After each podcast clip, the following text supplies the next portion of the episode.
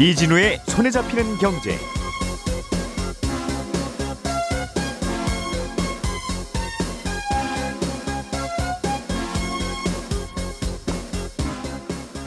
안녕하십니까 이진우입니다. 상생 소비 지원금이라는 제도가 있습니다. 10월하고 11월의 카드 사용액이 지난 2분기보다 일정 정도 더 많으면 최대 10만 원까지 정부가 카드 포인트로 되돌려주는 제도인데요. 지난 15일에 이게 처음으로 지급됐는데 이 소비 지원금을 받은 사람들 중에 일부는 받은 돈을 다시 또 카드사에 되돌려줘야 되는 상황이 생겼습니다. 뭐 때문에 이런 일이 발생한 건지 오늘은 이 얘기 좀 어, 해보겠고요. 최근에 미국이나 한국, 유럽의 물가는 꽤 많이 오르고 있는데 유독 일본만 물가 상승률 0%대를 유지하고 있어서 도대체 일본은 왜 요즘 같은 상황에도 물가가 안 오르나 이런 어, 궁금증이 생기고 있습니다. 어떤 이유가 있는 건지 한번 들여다보겠습니다. 통계청에서 매달 발표하는 고용 동향을 보면 특정 연령대의 취업자 숫자가 줄었습니다 또는 늘었습니다 이런 내용이 들어가는데 이 통계는 우리가 자칫 간과하기 쉬운 착시 효과가 들어 있습니다. 혹시 어떤 내용인지 이것도 자세하게 들어보겠습니다. 11월 17일 수요일 손에 잡히는 경제 광고 잠깐 듣고 시작하겠습니다. 오늘의 뉴스를 프로파일링 합니다. 평일 저녁 6시 5분 표창원의 뉴스 하이킥.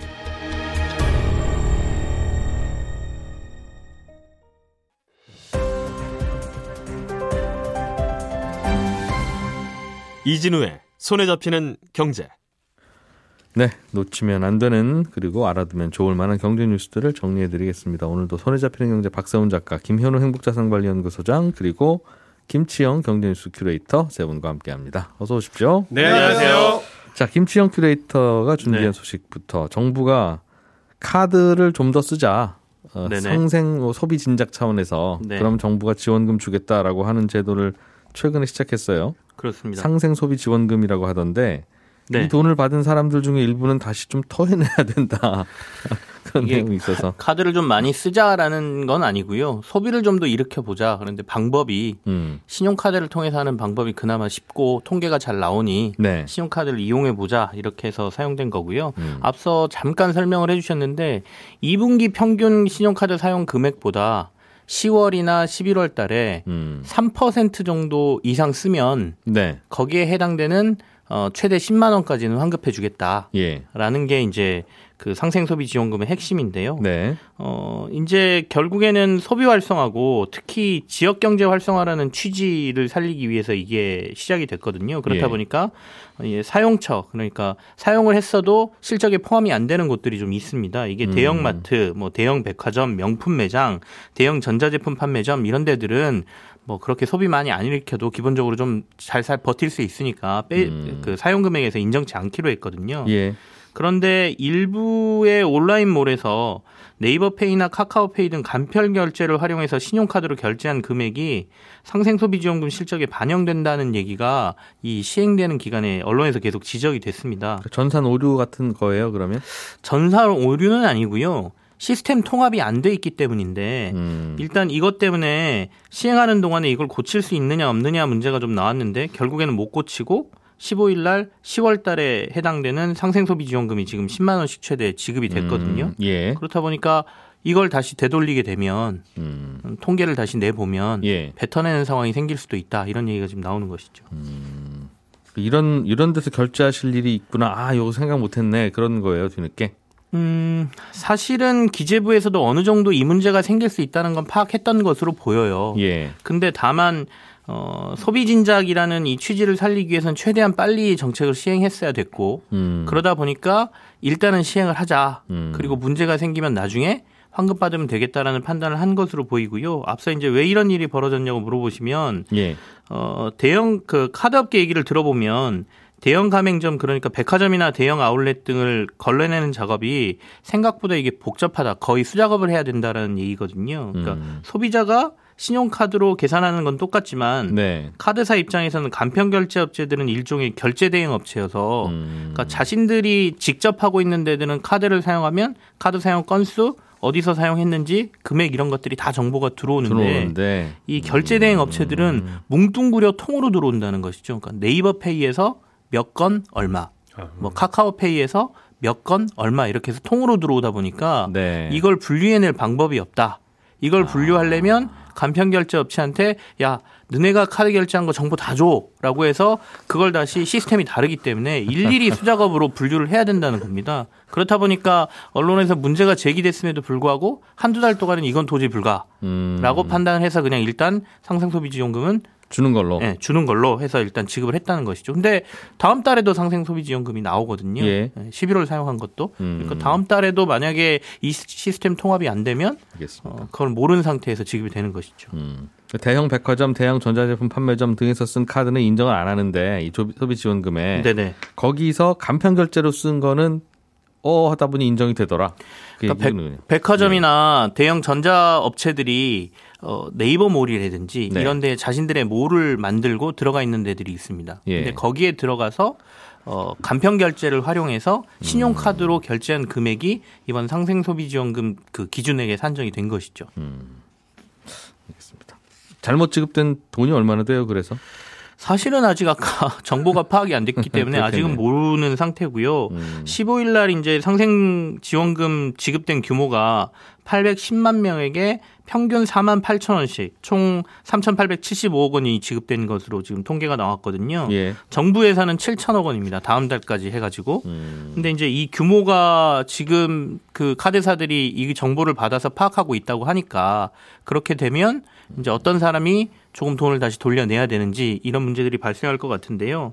어, 받아보, 이 상생소비지원금 받으신 분들은 알겠지만 이게 카드사 포인트로 들어오는 것이거든요. 예. 그래서 포인트가 들어오자마자 다음 결제액이 내가 발생을 시키면 이 음. 포인트에서 우선 차감시키는 방식으로 이 지원금이 소비가 됩니다. 그러니까 현금으로 어, 고객의 계좌에다 이렇게 넣어주는 게 아니고 네. 카드사가 갖고 있다가 제가 상생소비지원금 10만 원 받았는데 오늘 5만 원 결제했다 그러면 5만 원이 먼저 빠져나가는 그런 형태거든요.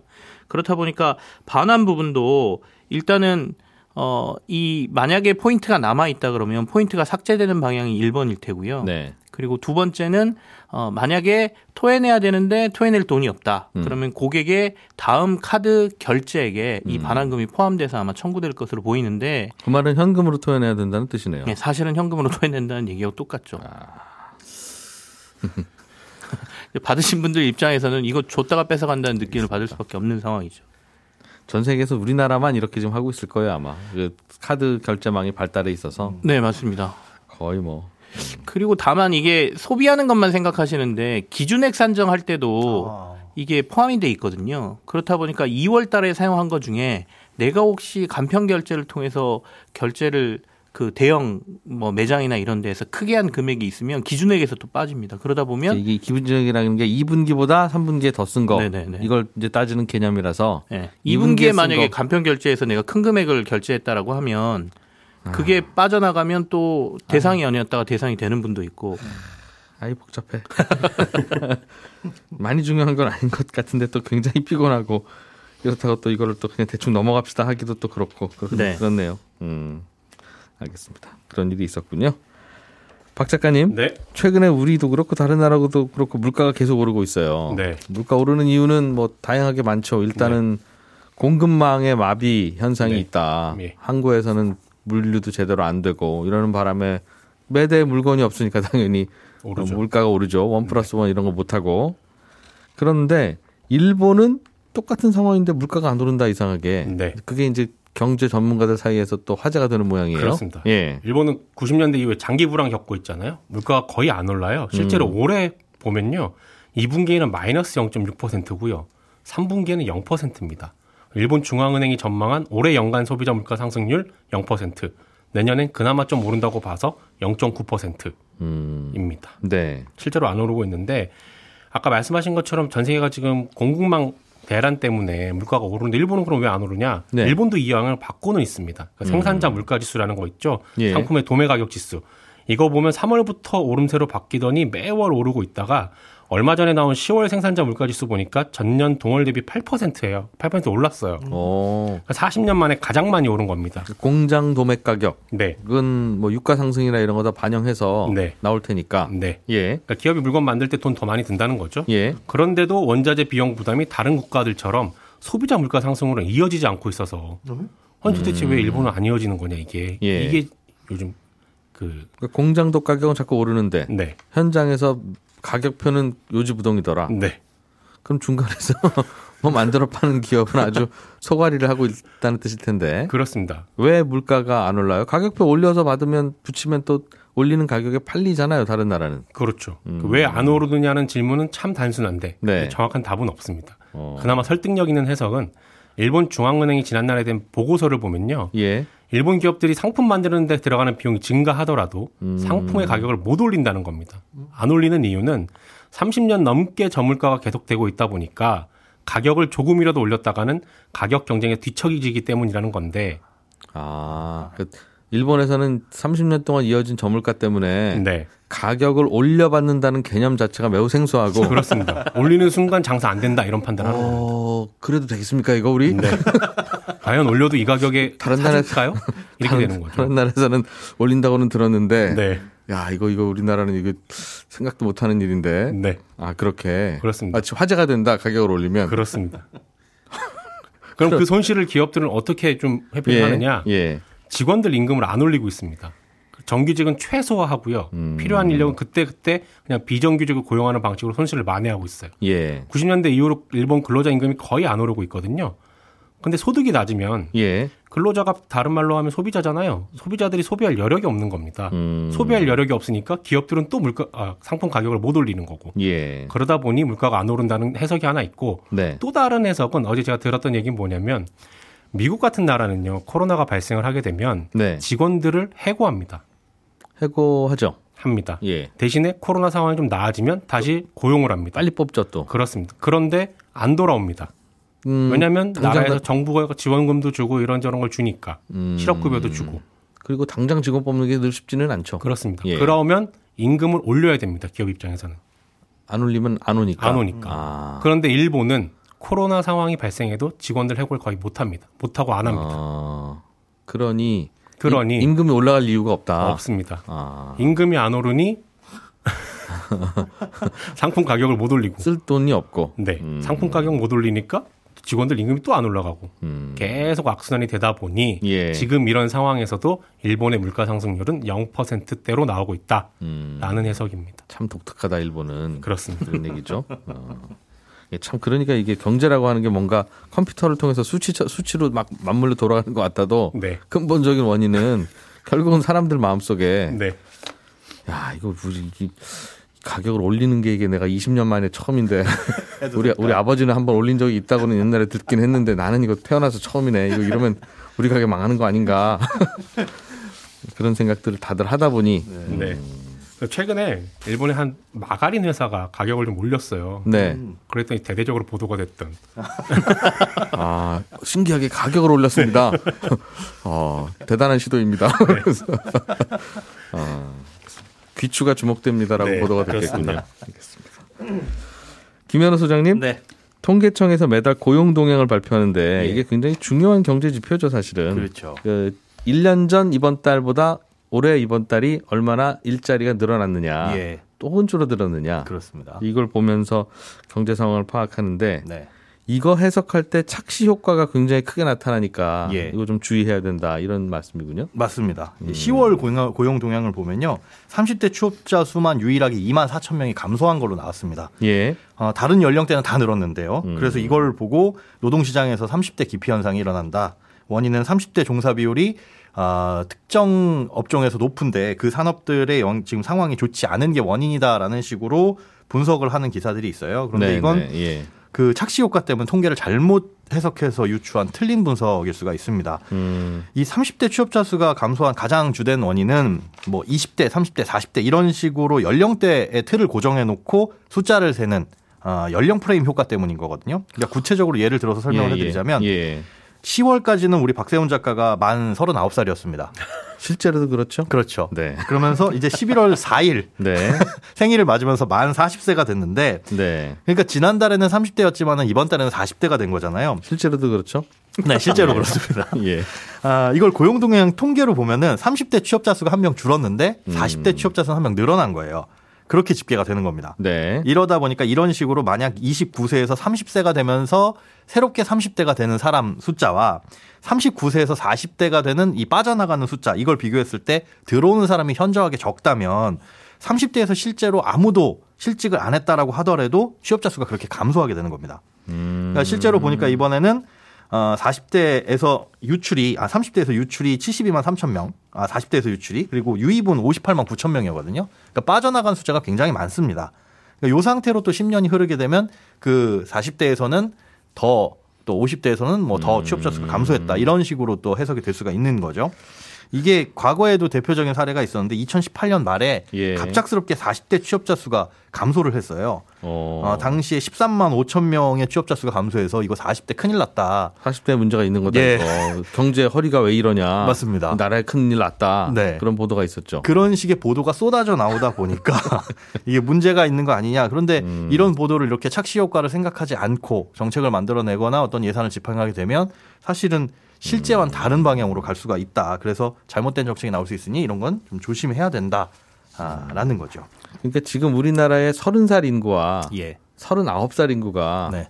똑같으면 뭐 똑같으면 그렇죠. 그렇죠. 어, 39살이 40살 돼서 안, 안녕 30대 하- 하더라도 네. 또 이제 29살이 또 30살 30살 되면 또 어, 비슷한 수가 들어오니까 네. 즉 6학년 졸업생과 네. 1학년 신입생이 똑같으면 숫자가 비슷하거나 똑같으면 그 초등학생 숫자는 변함이 없죠. 변함이 없죠. 네. 그런데 그게 아니라 네. 어, 연령대에 따라서 특히 요즘 뭐 30대나 20대나 뭐 대부분이 역삼각형으로 되어 있죠. 6학년은 많은데 네. 1학년은 조금 들어오니까 그렇습니다. 계속 이상하게 학생 숫자가 주네. 네. 이런 상황인 거다 원래. 그렇죠. 어, 어, 그래서 그걸 감안해 가지고 취업자 수를 내야 되는데 학생 숫자는 줄었는데 야 수학 80점 이상 받는 애가 줄었어. 얘네들 공부 안 하고 예, 있거나 전체적으로 못하고 있네. 우리 학교가 공부를 못 해줬다 이런. 식으로 분석을 하면 안 된다라는 거죠. 어. 이게 과거에는 문제가 안 됐던 게 밑에 연령층이 뚱뚱했습니다. 삼각형 구조. 네. 그러다 보니까 실제보다 늘 좋게 나타났어요.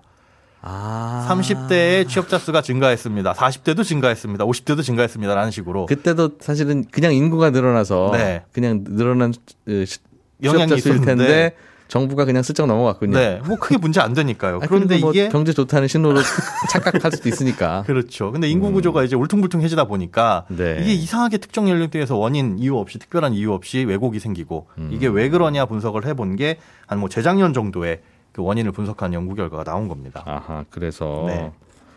이 숫자는 그러면 가능하면 머릿속에 암기를 하고 있으면 아 굳이 뭐 뉴스 보는데 그걸 또 외우기까지 해 그렇긴 한데 네. 우리나라는 지금 예를 들면 어 20대는 몇십만 명씩 줄고 있고 예. 30대는 몇십만 명씩 매년 준다. 네. 그런 요거 감안해서 통계를 보자라는 게 머릿속에 있으면 좋겠네요. 그런데 늘 이제 통계가 나올 때 그건 잊어버릴 수가 있죠. 음. 네. 그래서 네.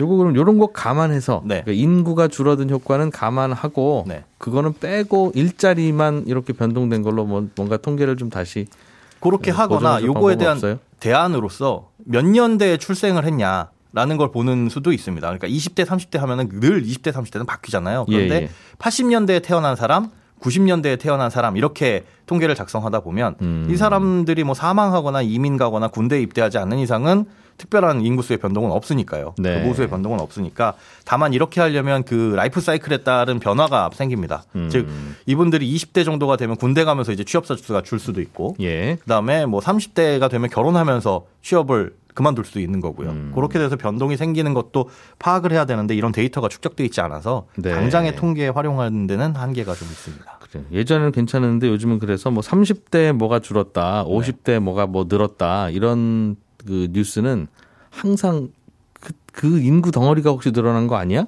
예. 뭐 이렇게 생각을 해봐야 되겠군요. 네, 그러면 그렇습니다. 그렇습니다. 음. 알겠습니다. 별도로 그러나 보정할 대안은 없고 예. 박 작가님 준비하신 소식 하나만 더 보겠습니다. 네. 중국의 최근에 광군제가 끝났는데 네. 우리나라 화장품 회사들이 중국에서 여전히 인기였는가? 네. 이게 관심거리라면서요? 인기였습니다. 근데 이게 좀 재밌는 뒷얘기가 있는데 예. 최근 중국 소비 트렌드 핵심이 자국 브랜드 선호 현상이거든요. 대표적인 게 스마트폰인데 예. 남들에게 이것 봐라 나는 중국산 제품 쓰는 애국자다 이런 걸 자랑하는 거예요. 음. 근데 이번 광군제에서도 중국산 매출 비중이 많이 늘었는데 네. 그럼에도 불구하고 한국산 화장품이 왜 잘 팔리는가를 봤더니 음. 일단 한국산은 좀 고급이라는 브랜드가 일단 있는 거고요. 예. 두 번째 기초 화장품 같은 경우에는 남들에게 보여주는 게 아니잖아요. 아, 그냥 집에서 혼자 쓴단 말이죠. 네. 그러다 보니까 좋은 걸 찾는 거고 그러다 보니 한국산 화장품이 자국 브랜드 선호 현상에도 불구하고 잘 팔렸다는 겁니다. 남들이 눈에 안 띄는 거는 그렇습니다. 좋은 거 쓰고. 네, 손에 잡히는 경제 아침 순서는 여기서 마무리하겠습니다. 저는 11시 5분에 손에 잡히는 경제 플러스에서 한 번 더 찾아오겠습니다. 11시 5분에 뵙죠. 이진우였습니다. 고맙습니다.